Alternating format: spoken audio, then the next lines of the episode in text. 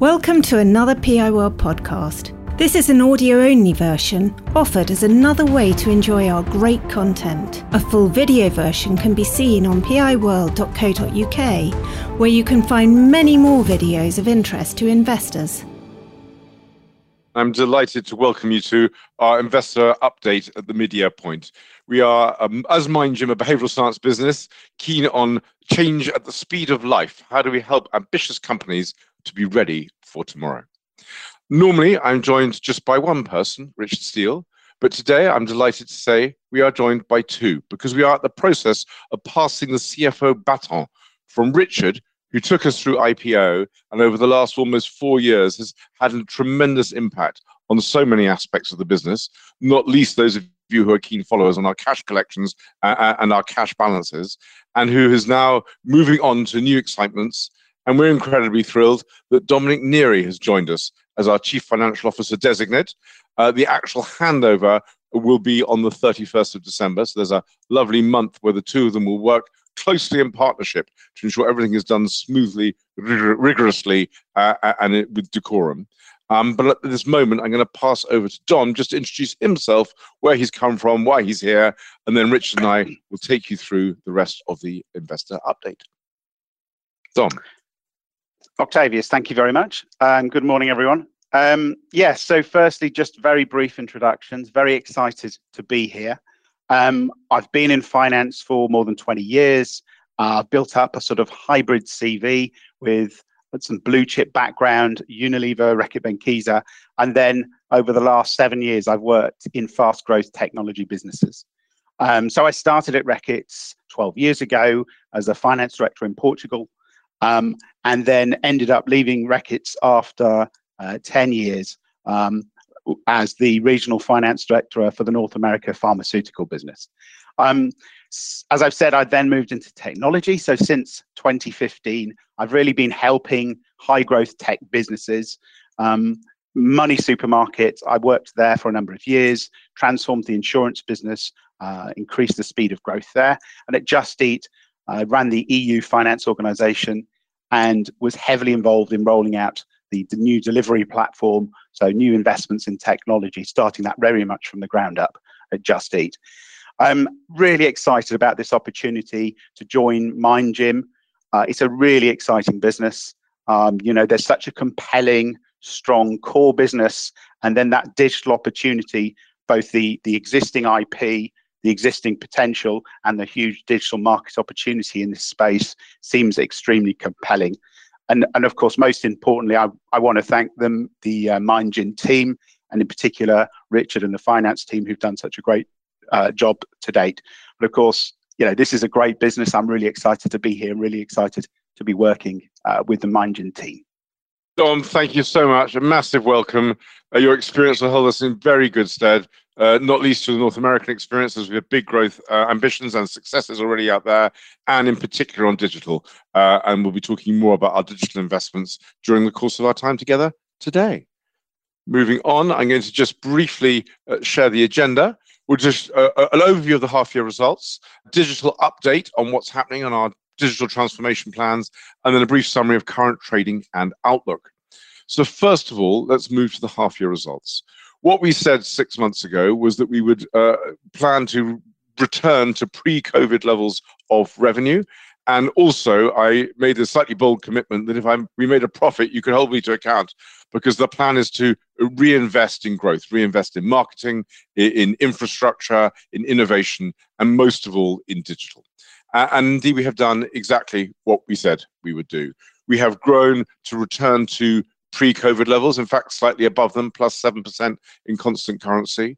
We've actually managed to virtually hold on to the gross margin of our reduced business during COVID, and is significantly ahead of the gross margin that we had uh, pre-COVID. So that's very good news.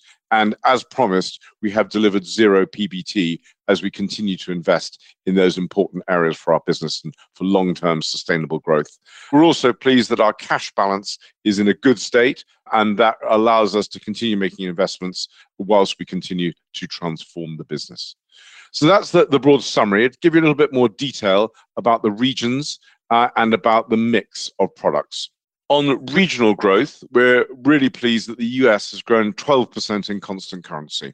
The U S is a massive market for us. It obviously has the advantage of being English-speaking and having a similar legislative framework across the nation. And we think there's enormous potential for further accelerated growth here. EMEA is back at its pre-COVID levels.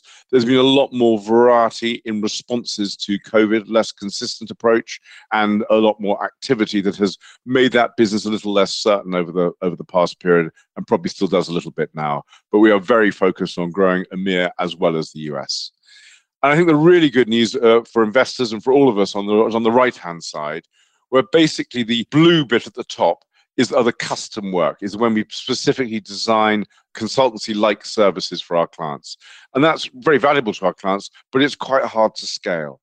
And the good news is that that has reduced as a percentage of revenue.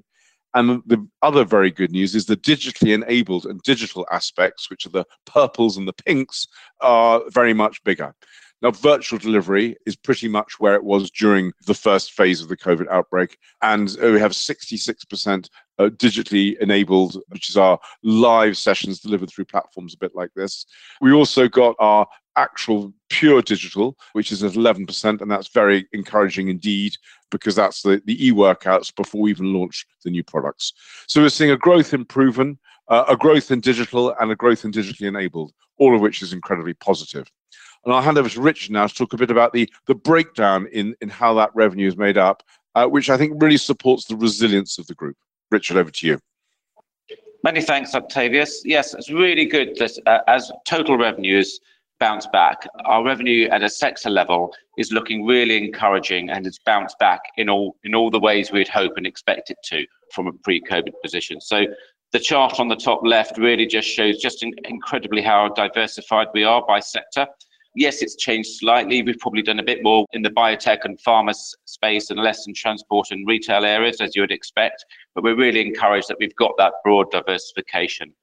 On the top right, you can see a percentage of our revenue that has come from clients that have bought with us in one or more of the previous three years. And you can see that's bounced back to the ninety-two percent level that it was two years ago. So that's a really encouraging trend that we like to measure. On the bottom left, you can see that just under half, forty-seven percent of our revenue is coming from the top twenty-five clients, but no one particular client we're too dependent on. So again, that's very, very similar to the trend we had pre-COVID. We've also got a long tail, so the large green area is sort of four to five hundred clients. So again, we're expanding that as we speak. And the bottom right really just shows that of the top twenty-five clients, many of them continue to spend not just in the current year, but in the previous years as well. So we're really, really pleased with how the, the sector of our revenue has bounced back to, to where it was before. Um, back to you, Octavius. Tremendous. Thank you, Richard. Uh, and what I want to talk a bit about now is where we've been investing, investing in areas which we know can pay off and already are beginning to do so. And the first I want to talk about is the thinking, the brain science that sits behind everything that we do. And we're really thrilled that we've launched our full white paper, The Inclusion Solution, uh, with a foreword by Trevor Phillips, uh, the founder of the Equality and Human Rights Commission, uh, that really challenges many of the assumptions that organizations have made about how to increase diversity, equity, and inclusion. And not least, we've taken on the challenge of unconscious bias training, which makes up about twenty-nine billion dollars a year, and produce the evidence that suggests that the impact of this is at best moot and could possibly be inverse, as it does more harm than good on occasion. We've also then taken the research to show what would work, how we focus on reinforcing people's identity and strengths about both feeling unique and about belonging. And we presented our new model of the four cornerstones to build inclusive organizations. And the great news, this has been incredibly well received. Uh, and as you can see on the chart, our revenues from D E and I have absolutely soared as a proportion of total revenues off the back of this new research paper, new thinking, uh, and pioneering work in the field. So this is great for now, but what we want to do is to keep a pipeline of new insight coming. And the next area that we're launching new research on is in leadership development. Now, this is also very interesting because over the years, you'll see that investment in leadership development goes up year on year. And yet at the same time, confidence in leaders has gone down year on year.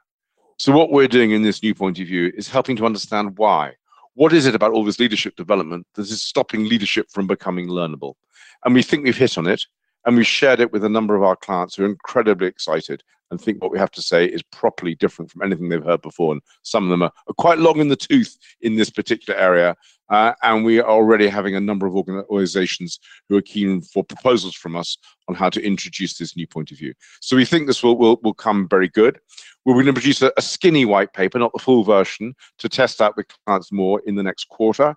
And then I suspect we'll be running products, building up case studies of where it's proven to work, and then publishing a full white paper in F Y twenty-three. Hot on the heels of leadership development is well-being, a massive market, as you will no doubt have seen with the growth of a number of businesses in the wellness area. We'll be launching our new point of view on that in the year ahead.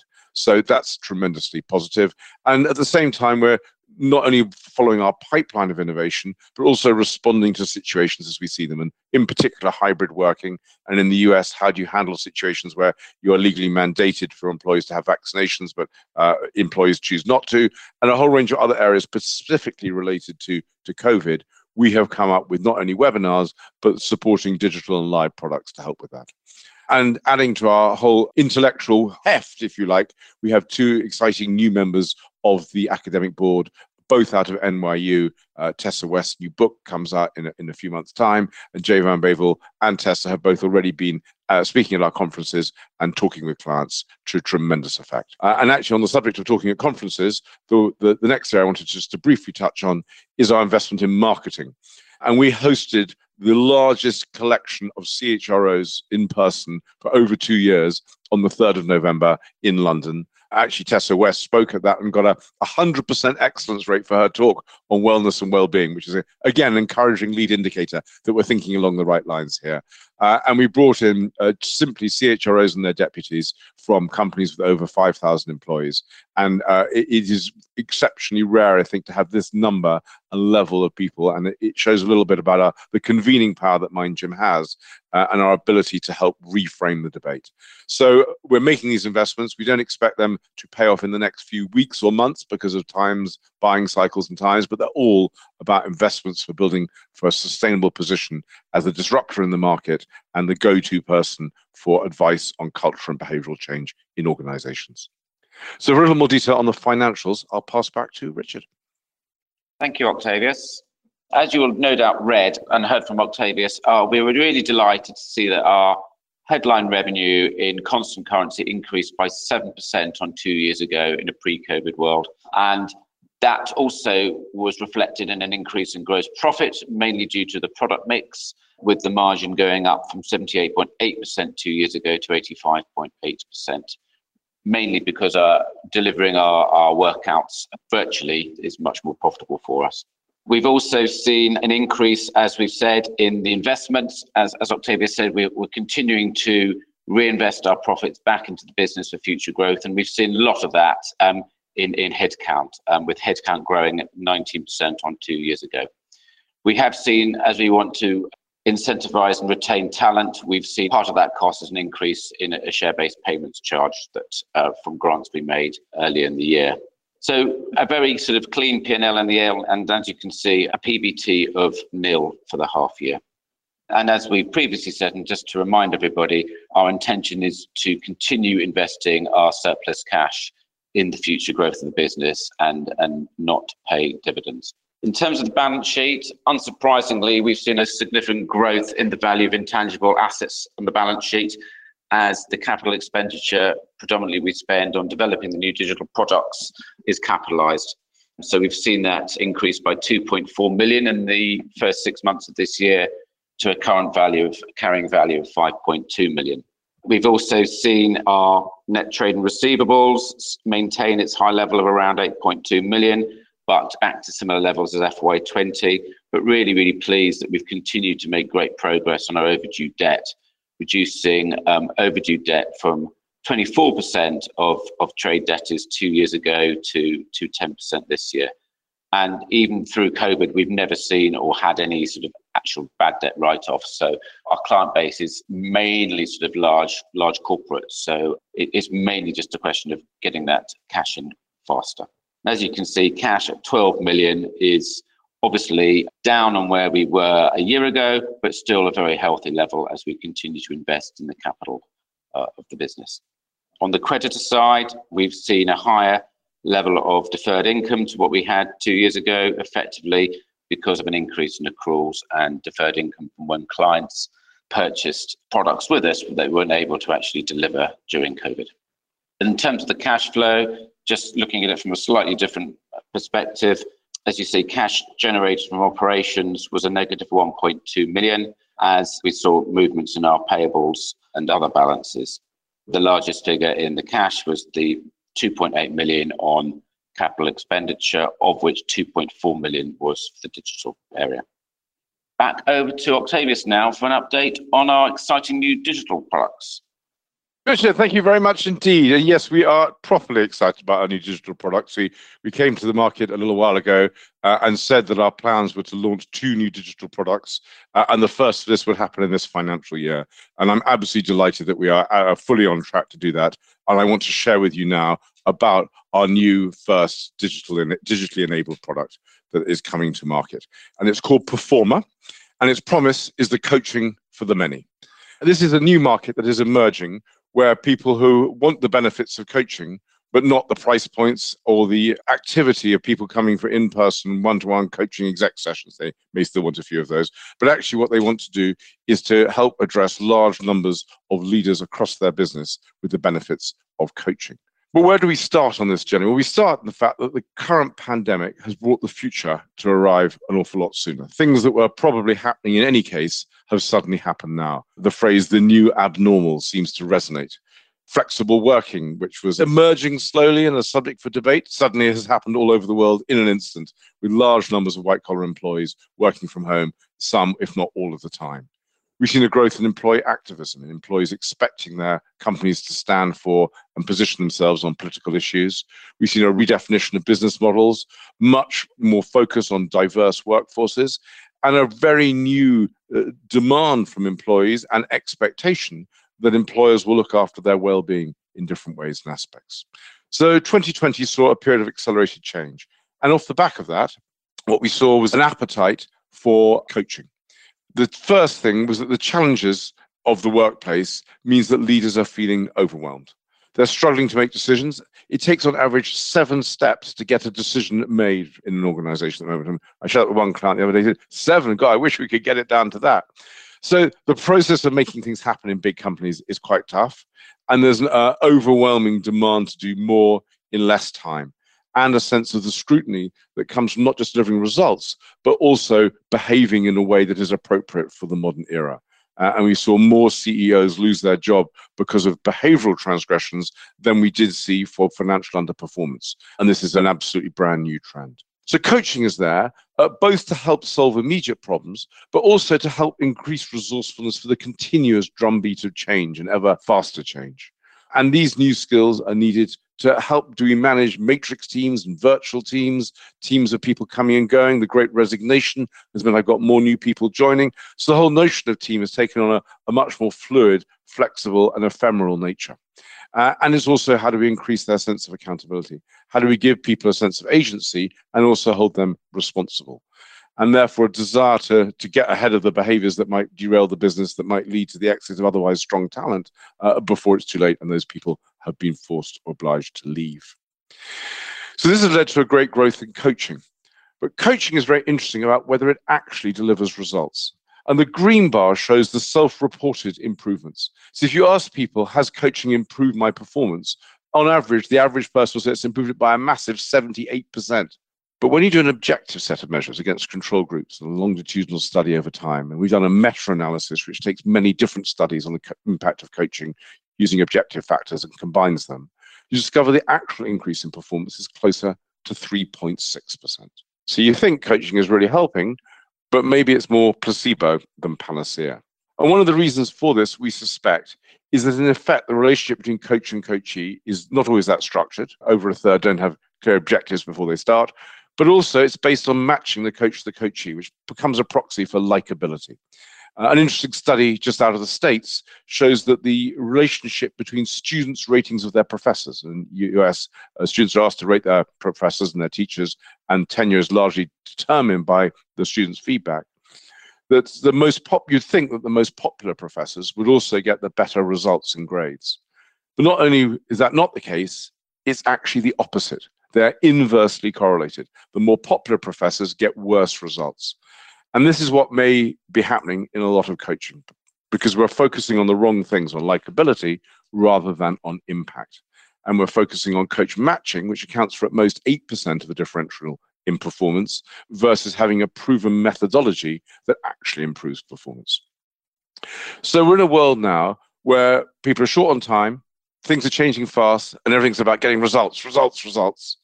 And yet today's coaching is quite patient, quite episodic. It's all about the relationship. How do we get on? Do we like each other? And we think there's a need for a new methodology in coaching, which we've termed precision coaching. It's fast, it gets results, and it's focused on goals. I'll tell you a bit about what sits behind precision coaching. This is where our team of behavioral scientists come in, and I talked about the innovation we've done in other areas. They've also been driving the innovation and creation of precision coaching, which is the intellectual underpinning of Performa. It broadly takes three areas. One is from the world of psychotherapy, where the most validated form of psychotherapy is something called solutions-based therapy.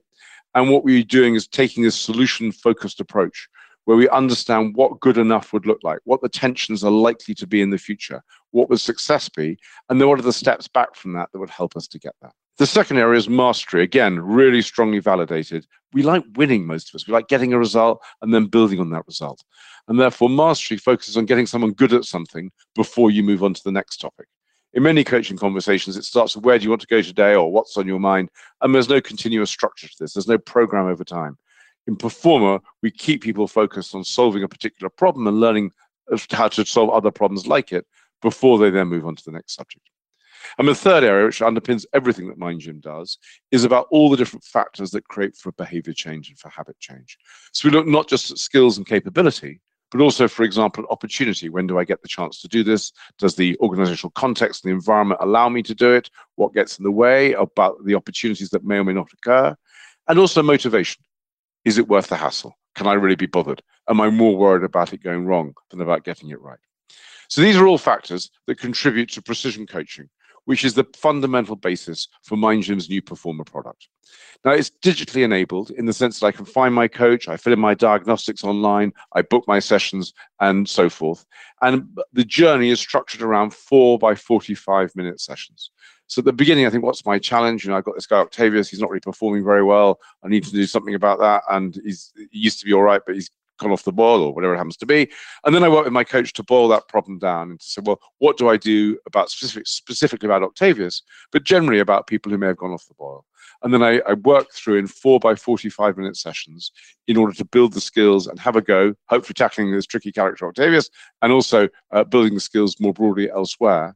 And at the end of that, those four sessions, in our beta trials, everyone comes back saying, I've taken action as a result, and it's really helped improve the performance and get to the outcome that I was looking for.